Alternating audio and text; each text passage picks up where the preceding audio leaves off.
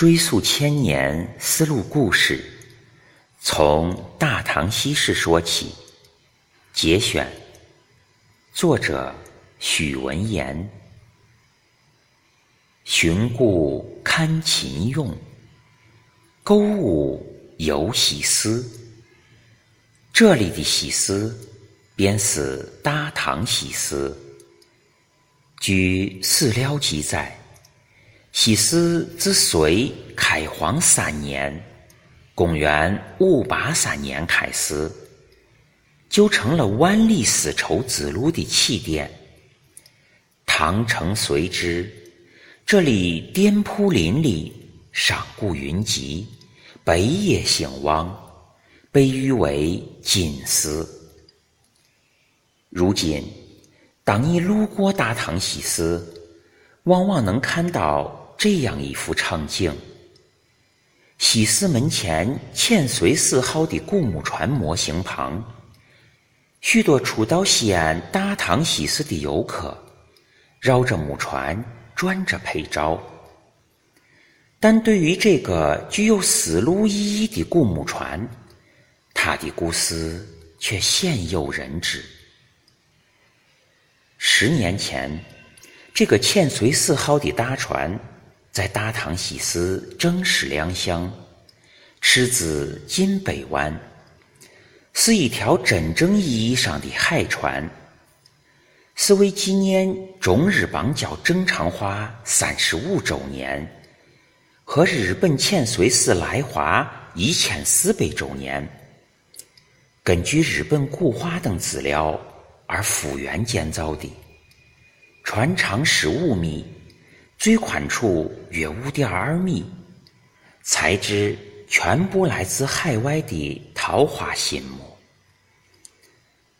公元六零七年，隋大业三年，日本推古天皇十五年，日本摄政圣德太子派遣小野妹子带领留学生和高僧来隋朝国都大兴城学习。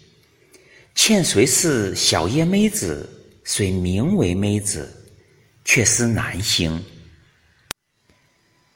小野妹子被多次任命为大使，带领留学生和留学生组成宋科使团赴隋。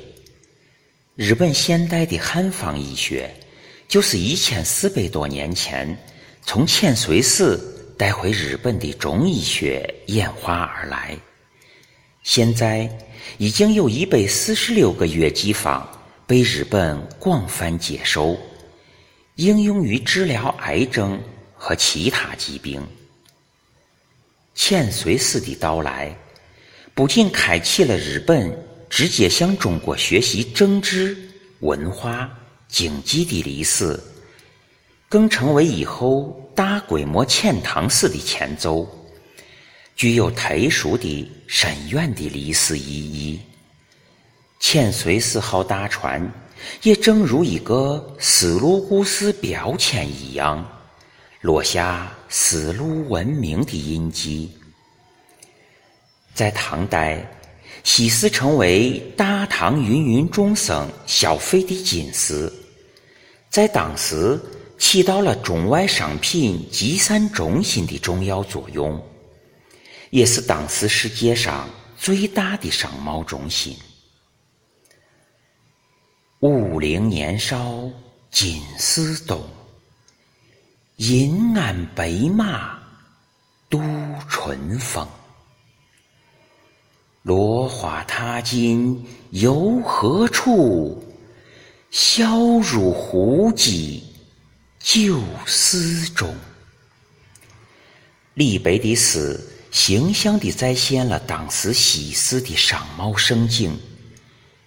这里也是我国古代东西方商品交流和文化交融的圣地。